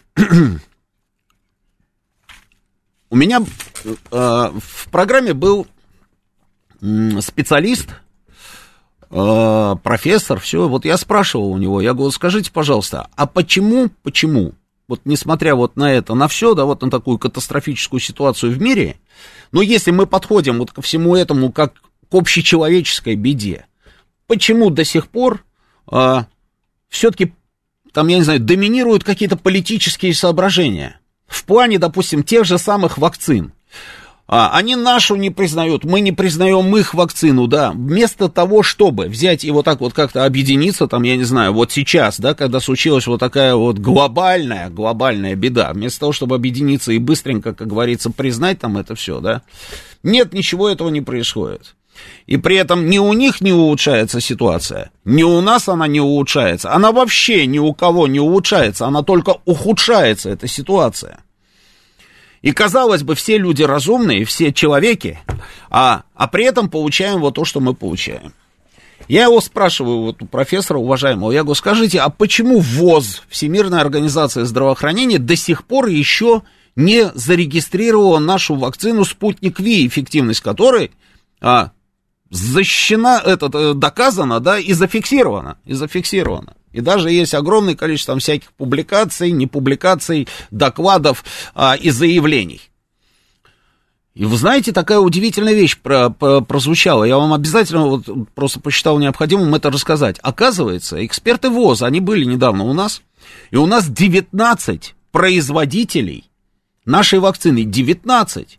Я был просто потрясен, потому что когда все только начиналось, я наоборот слышал, что у нас не хватает мощности, не хватает площадок для производства того необходимого количества нашей вакцины, чтобы, собственно, хватило всем желающим. Оказалось, что у нас этих площадок 19. И возовцы просто не могут проверить все эти 19 и достаточно быстро и оперативно. Вот такое вот было объяснение. Я тогда говорю, ну хорошо, вот лайфхак, ловите, как говорится, дарю бесплатно. А нельзя все 18, допустим, вот этих вот площадок закрыть, оставить одну, пригласить специалистов в ВОЗ, пусть проверят, зафиксируют, зарегистрируют а, и закрыть этот вопрос. Ну вот как-то странно, согласитесь, да? А параллельно с этим посмотрите, что происходит. Посмотрите, что происходит. Значит, э, Новые американские правила въезда закрывают двери тем, кто полностью привился спутником Ви. И цитата из публикации в Вашингтон-Пост. Эффективность российского спутника Ви доказана. Внимание, доказана. Но это не мешает западным странам, значит, полити, э, политизировать пандемию вакцинацию. Штаты объявляют о том, что с ноября э, разрешает въезд европейцам, но для россиян э, со спутником Ви значит, наоборот, Америка закрывается. Ну, странно, согласитесь, да? Вроде бы сами понимают, что доказана эффективность, да, но при этом не пускают на свою территорию людей со спутником ВИ. Ну, что за сумасшествие? И конца не видно, понимаете, этому процессу. Поехали, добрый вечер, слушаю вас. Говорите. А, добрый вечер. Здравствуйте. Юрий Москва. Да, Юрий. У, у, у меня вопрос, и, но перед ним жесткое, не менее жесткое заявление. Давайте. А, вот таких вот деятелей, как прошлый деятель, который вам позвонил, я бы тоже закрывал бы и кляп бы ему в рот засовывал, чтобы он больше чепуху не болтал тут на, на радио на весь эфир. Угу. Теперь, значит, по поводу по поводу коронавируса. Я не ваксер и не антиваксер, и не проваксер, но я разумный человек. Поэтому у меня вопрос, а почему прежде чем делать прививки, людям не дают делать нормальное тестирование организма? Потому что если у кого-то титр антител огромный, зачем им-то прививка нужна, когда у них они сами по себе уже, так сказать, никогда не заболеют. Можно вопрос вам? Можно вам вопрос да, задать? Конечно. Скажите, да, а кто тот ужасный человек, который мешает вам сдать анализ и узнать, какое количество антител у вас а есть? А я объясню, Роман. Да, да, Давайте. да. да. То, у, да. В начале вот это вот э, э, истерики по поводу вакцинации, которая полгода назад началась, Мгм. всех аллергологов, а у меня аллергия, аллергологов э, отправили куда-то в отпуска, а терапевтов в поликлинике там позакрывали. Не-не-не, подождите, подождите, вы не услышали, наверное, я моего не мог вопроса. пройти анализы сдать нормально. А потом у меня желание это пропало. Потом Я по- понял, да. Подождите, ну, пожалуйста. я ну, я сто понял, Юрий, но я же не про это спрашиваю, да. Я Да, спрашиваю, да, да. кто вам мешает пойти сдать анализ в любую, на самом деле, лабораторию? А, на каждом шагу их просто огромное количество сейчас развелось, этих лабораторий, да, не будем называть названия. Или же Ага, в своей ага. поликлинике на антитела, чтобы понять, сколько у вас антител. Так никто Ну, не есть- мешает, собственно, просто это, Ну, вы же говорите, вам не дают насколько я возможность узнать, Нет, сколько у вас изначально антител. не- изнача- изначально, Роман, я не мог записаться на обследование. А потом уже желание пропало. А сейчас я не знаю. Вот в данную минуту я не знаю положение дел. Но когда вся эта истерия начиналась, я не мог попасть в свою поликлинику на обследование. Сейчас Это вы факт. можете попасть в свою поликлинику на Вот не- обследование? вот а вы что знаю, хотите пройти? Да, какое обследование вы хотите пройти? Понять, Ну, есть у вас знаете, антитела или нет? Нет, я хочу М. понять, не повредит ли мне прививка вот эта вот, которая, М. собственно, еще до конца не прошла испытаний. Да, это да, да. является экспериментом на своем организме. А Хорошо, я хорошо, на значит, да, и- Вот и все. да, Все да. просто. Значит, добивайтесь, добивайтесь э, возможности пройти обследование, и дай бог, чтобы вы успели. Вот дай Хорошо, бог. Роман, просто я за разумный подход, Да, я поймите. понимаю, я я не понимаю. за и не против. Я, за понимаю, разумный я подход ко, к я любой понимаю. проблеме. Вот да, я всё. понимаю, спасибо, да. А, и знаете, я что заметил? Что любой человек, который начинает словами «я не антиваксер», ровно этим антиваксером и является. Это, это, это сто процентов. Значит, м, я пожелал вот сейчас нашему слушателю, чтобы он успел. Знаете, почему я пожелал, чтобы он успел? Да потому что я вот совсем недавно, буквально несколько дней назад, а, вернее как, я достаточно долго слышал от одного человека, что у меня медотвод, медотвод. На мой вопрос, а что за медотвод? Значит, выяснилось, что человек лечил зубы, и у него там какая-то проблема, как это называть, тройничный, да, нерв, да, тройничный, да, он называет, тройничный нерв, да. Медотвода нет, то есть не принесли никакие документы, просто вот тройничный нерв у человека воспален, поэтому, значит, а, он отказывался вакцинироваться, и при этом еще свою роль сыграли а, сын с невесткой, которые шептали в левое ухо, ни в коем случае, никогда, ни за что, не надо этого делать, да.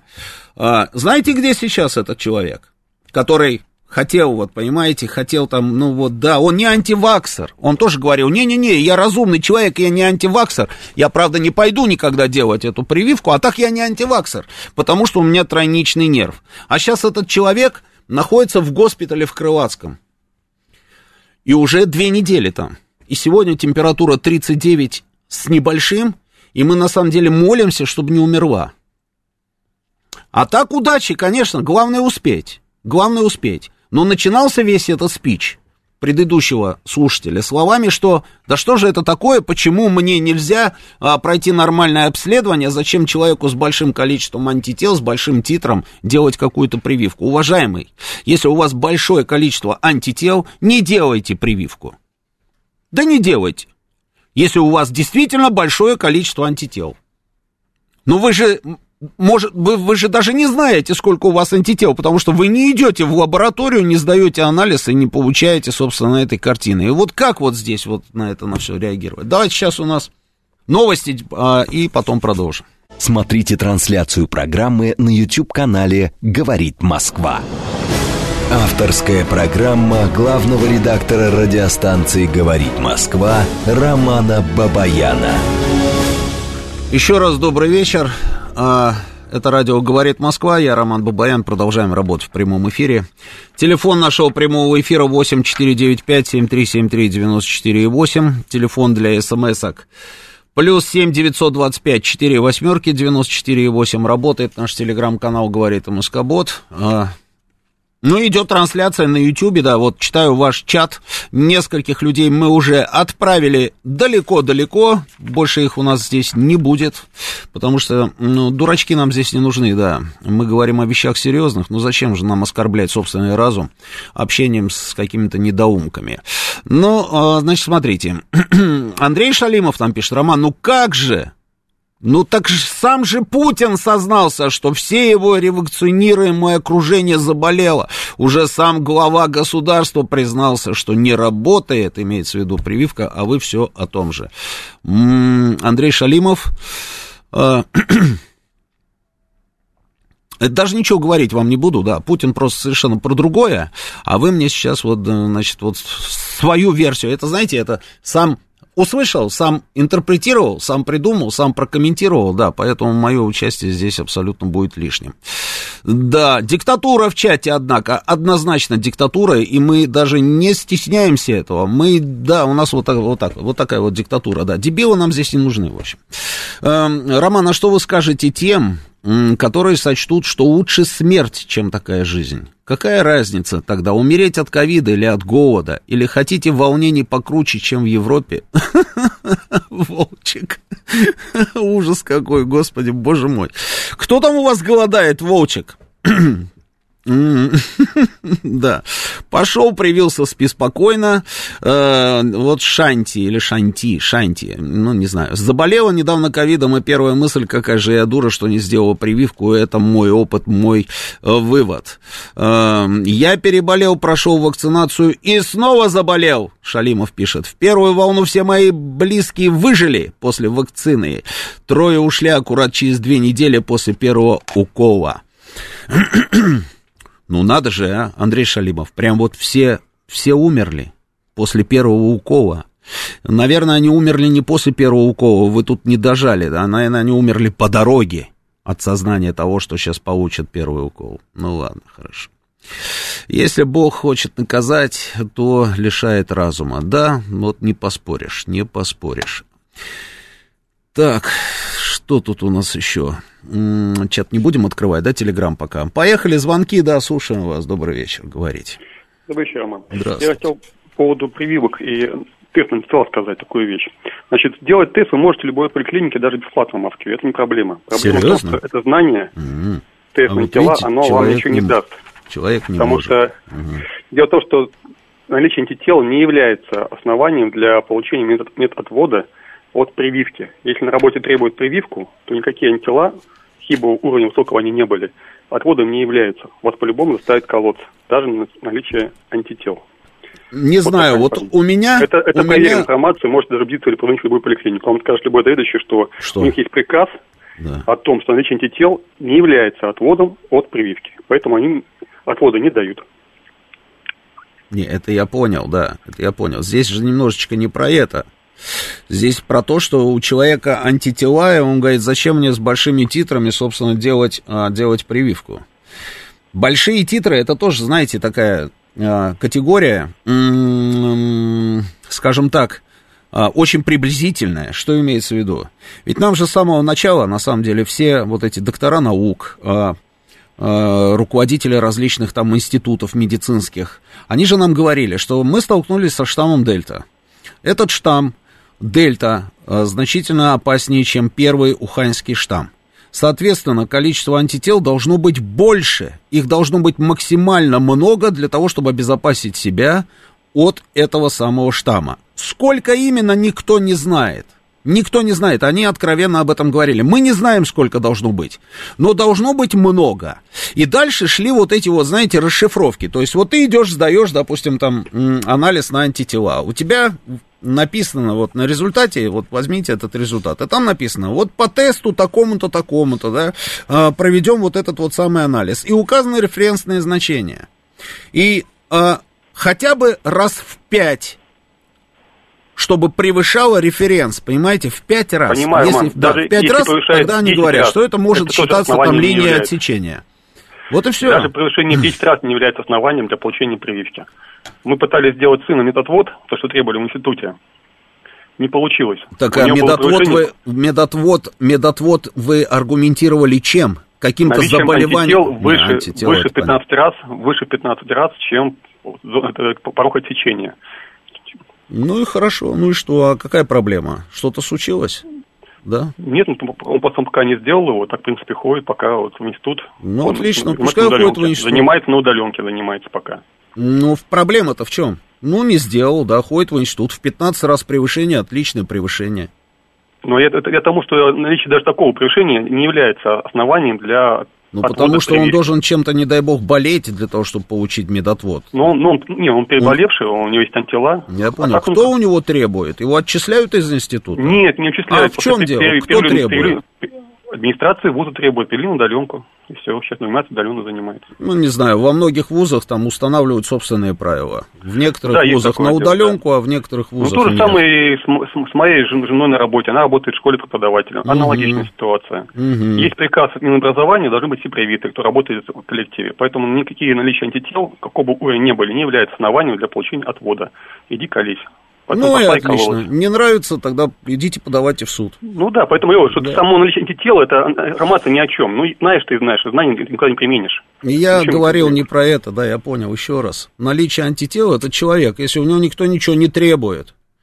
Вот у человека там большие антитела, если у него никто ничего не требует, его ниоткуда там не увольняют, никуда его не переводят. Вот просто есть человек, Иван Иванович Иванов, у него большие антитела, в 15 раз превышают референс. Я думаю, что он защищен. Отлично.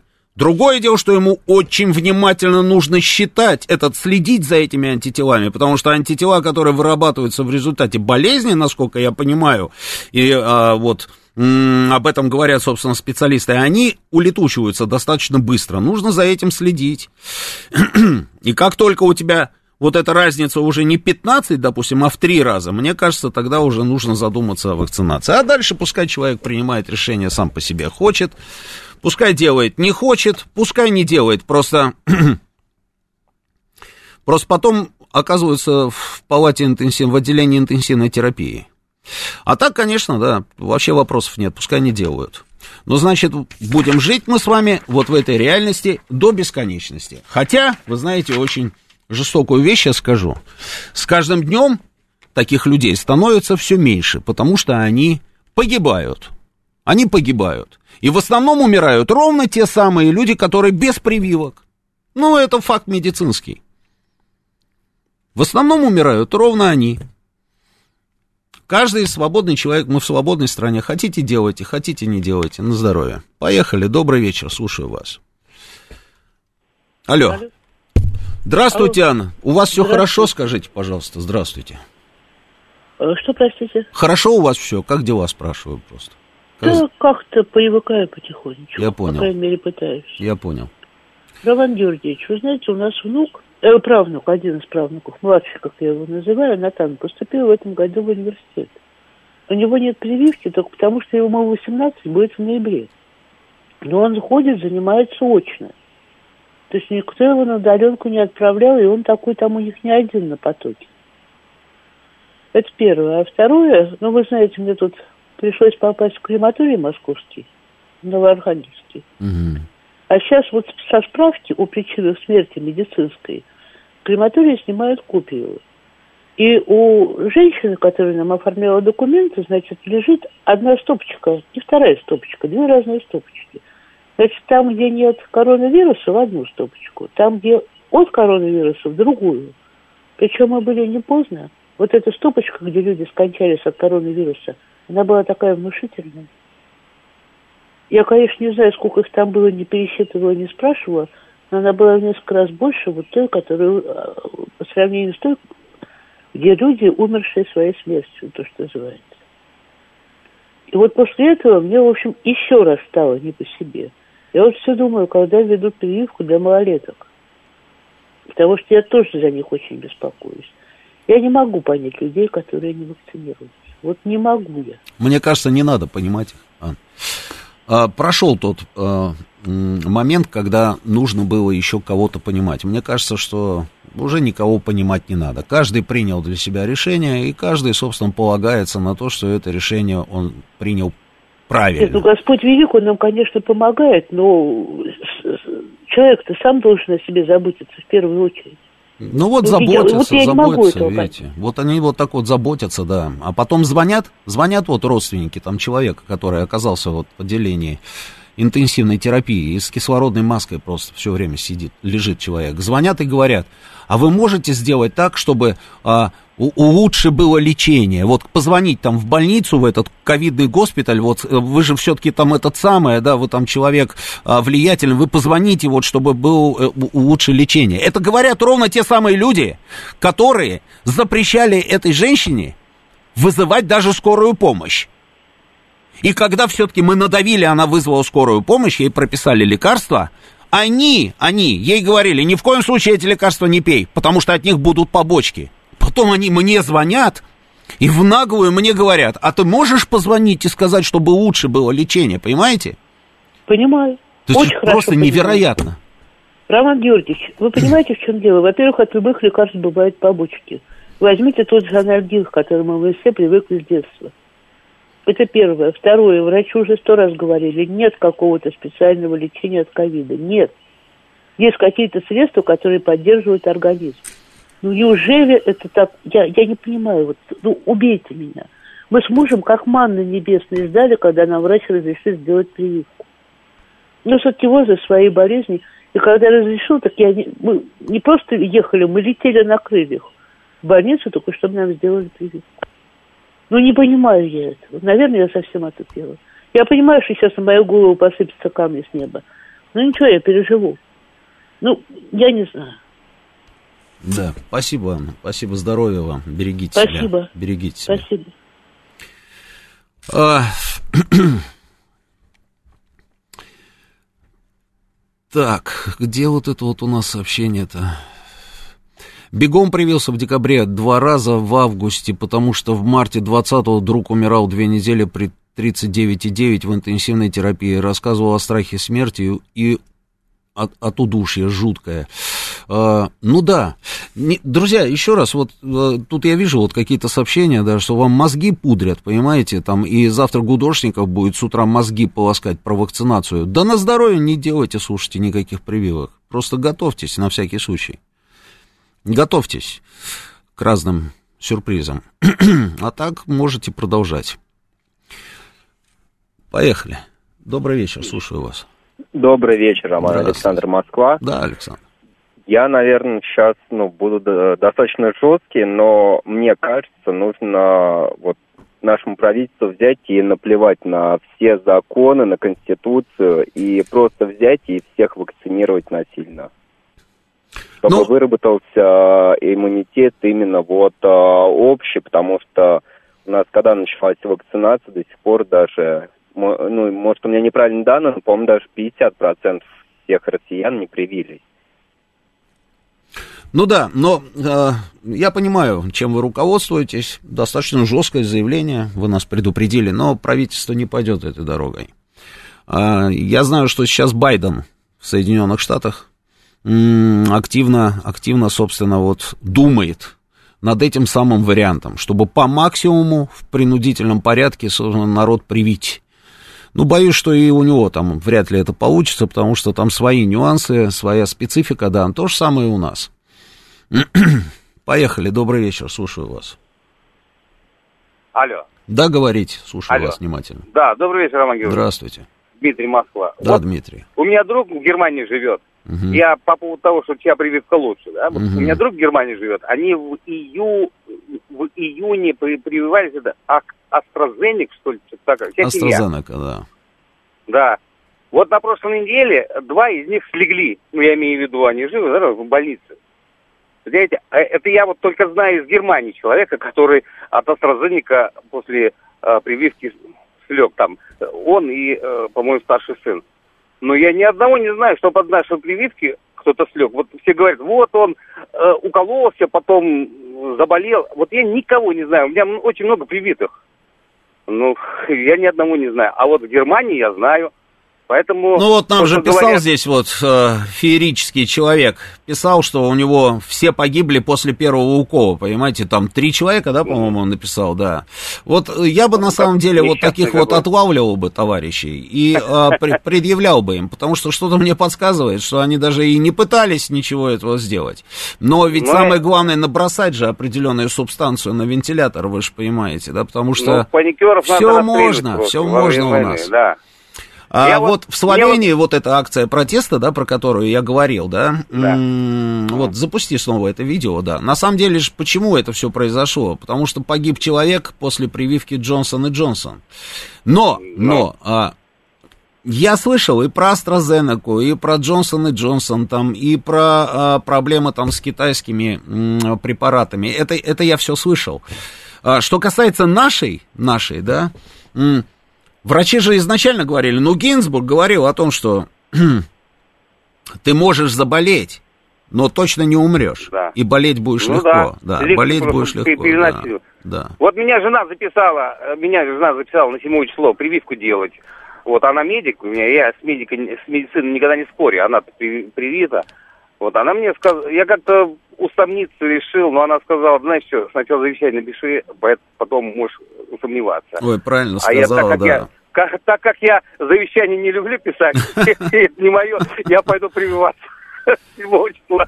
Ну да. Поэтому так. И всем надо прививаться. А кто не хочет прививаться, расстреливать и все. Да, понятно, понятно. Да. Ну, тут Да. такие жесткие, я бы даже сказал, жестокие заявления. Спасибо, спасибо.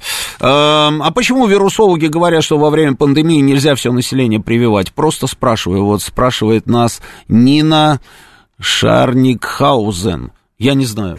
Почему? Я, я не слышал таких заявлений, что нельзя. Я слышал наоборот, они говорили, что нужно это сделать для того, чтобы выработался вот этот самый коллективный иммунитет. На пальцах, если, то чтобы у вируса не было питательной среды, чтобы у вируса не было даже гипотетической возможности перепрыгнуть с одного человека там на другого человека, да, и при этом еще и получить определенный люфт по времени для того, чтобы мутировать. Вот это я слышал.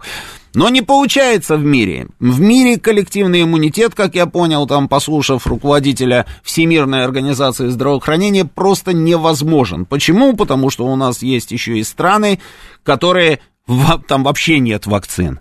И он, выступая на Генеральной Ассамблее ООН, призвал те страны, которые запаслись всеми видами вакцин в немыслимых количествах, все-таки хоть что-то отщепнуть для того, чтобы эта вакцина поступила вот в те самые страны, где этой вакцины нет, в силу того, что эти страны бедные, можно сказать, просто нищие. Но, но этого же не происходит, мы же с вами понимаем, что и никогда этого не произойдет. Отсюда вывод, что в мире этот коллективный иммунитет невозможен. Ну, вот как-то так, да, к сожалению. Слушаем, добрый вечер. Алло. Да, говорите, слушаю вас внимательно. Добрый день, меня Кирилл зовут. Да, здравствуйте. А, смотрите, у нас на предприятии 2500 человек, все вакцинированы, а никто не умер. А вот, э, ну, скажем так, а болеть коронавирусом стали реже. А, а, Две с половиной тысячи, да? Две с половиной тысячи, да? А, простите, ради бога, вы мне напомнили, вы не отключайтесь, да, мы вас держим. Просто я тут на днях разговаривал тоже с человеком с одним, который руководит просто гигантским предприятием.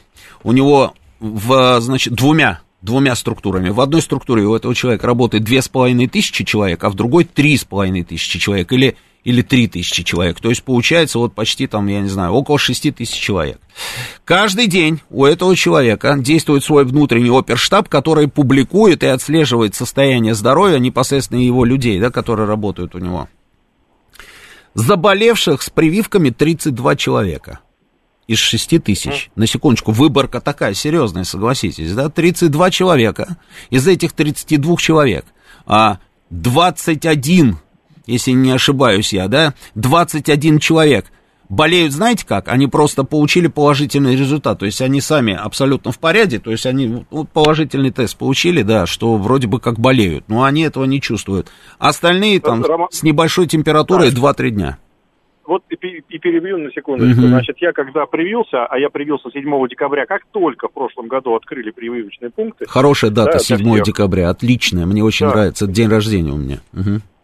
Вот, и вот в этот же день э, я первый же был на прививочном пункте. Я привился первой прививкой, 28 числа я привился второй прививкой. Угу. А, через два месяца мы с женой заболели. Я угу. заболел таким образом, значит, у меня на два дня просто пропал запах. Ну, угу. я не, не чувствовал ничего. Угу. Ну, еда была пресная.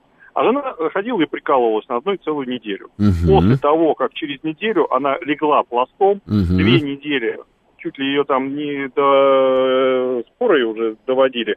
И запах у нее пропал на три с половиной недели. То есть человек просто не представляете, даже после того, как выздоровел уже, да, там и не было уже, ну, угу. получается, ПЦР положительного, она все равно перестала вот, и запах возвращался очень долго, и до сих пор вот у нее есть вот определенные а, с этим проблемы. А по поводу международного опыта, значит, скажу. Вот э, я уже звонил, рассказывал, я был в Дубае в этом году. Не дай бог вы зайдете в торговый центр и не оденете маску. К вам сразу подбежит полицейский и заставит вас это сделать. Если нет, вас просто арестуют, и вы будете э, да, это правда, это правда. Ты не войдешь в Дубай Мол, там не Абу-Даби, в Абу-Даби ты вообще не попадешь. Абу-Даби из Дубая в Абу-Даби ты не въедешь. А в Дубай Молл ты не можешь войти, если у тебя нет маски. Это абсолютная правда. А в ресторанах, в помещениях ты тоже не можешь находиться без маски, но при этом на веранде ты можешь сидеть в ресторанах а, без маски. И а, еще какая история. Они расставили столы таким образом, в том же самом Дубае, что а, между столами 2,5 метра. Соответственно, у них посещаемость ресторанов, даже если они популярные, упала, но при этом это жесткое требование властей, да. Это, это правда. Еще, еще есть время у нас, да, взять пару звонков? Или же нам нужно уже сворачиваться? Тут звукорежиссер у меня такой вот строгий. Поехали, еще один звонок. Добрый вечер, слушаю вас. Добрый вечер. Здравствуйте. Ну, во-первых, прививаться, конечно, надо. Только вот на всех этих плакатах написано, э, требуется консультация врача, имеются противопоказания. Но поскольку на работе заставляли, значит, я переболел, у меня антитела упали до 112, то есть это... При референсе раз... каком? 112 это, это ни о чем, в зависимости от того, какой при, у вас тест. При 10, при 10, 10. которые делают в государственных поликлиниках, да. Угу. Перед вакцинацией у меня было уже 198, ну, я с братом общался, который болел. Заставили меня сделать прививку. Через 9 дней после прививки, ну, получил я тромбофлебит. Четыре врача, с кем я общался, один полголоса, правда, сказал, что причина этой прививки. А, когда я пытался получить отвод, ну, у меня справка была об отводе, но мне требовали протокол именно с места прививки. Ну, извините, там а, отношение медиков, врачей, те, которые а, могли дать, наверное, то э, у, у дежурного врача написано справок о медотводах не даем, у того врача, который перед прививкой, ну, знаете, ощущал себя, наверное, партизанам захвачено в плен немцами. Такое скотское отношение и хамское. Прививайся, чем есть, иди прививайся. Ну, я пишу, пишу тебе отказ. Я говорю, ну, пишите.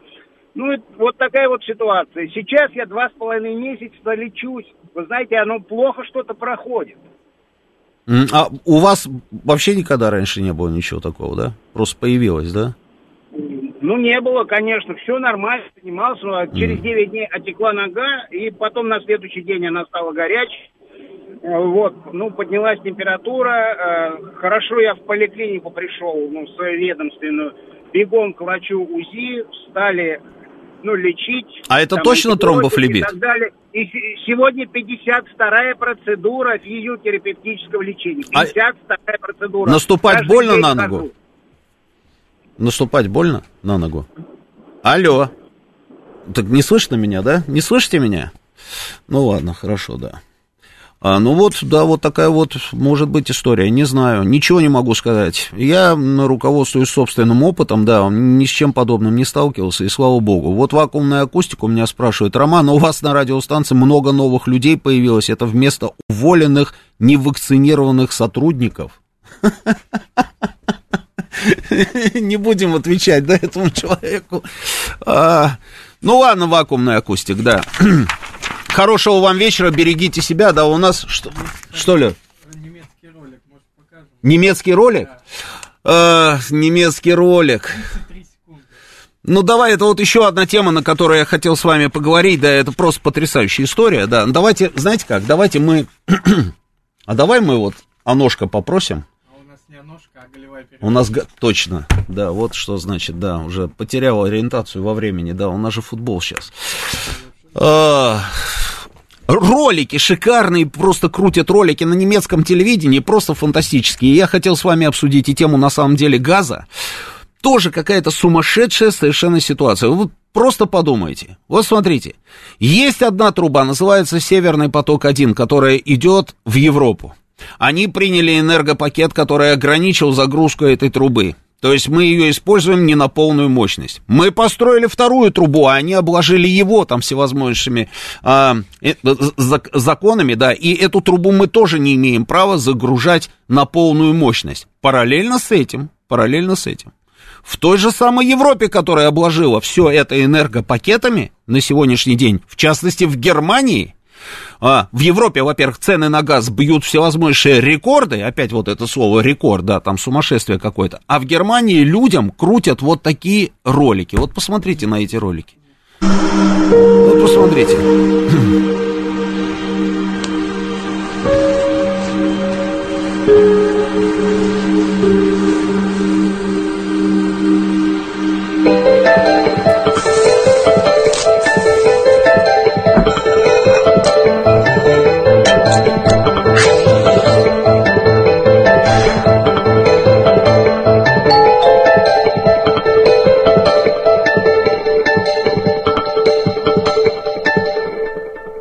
Это ролики, которые э, подготовила ну, местная МЧС, скажем так, да, и вот этими роликами немцам рассказывают, что нужно будет делать зимой, чтобы не замерзнуть. Вот скажите мне, после этого мир не сошел с ума?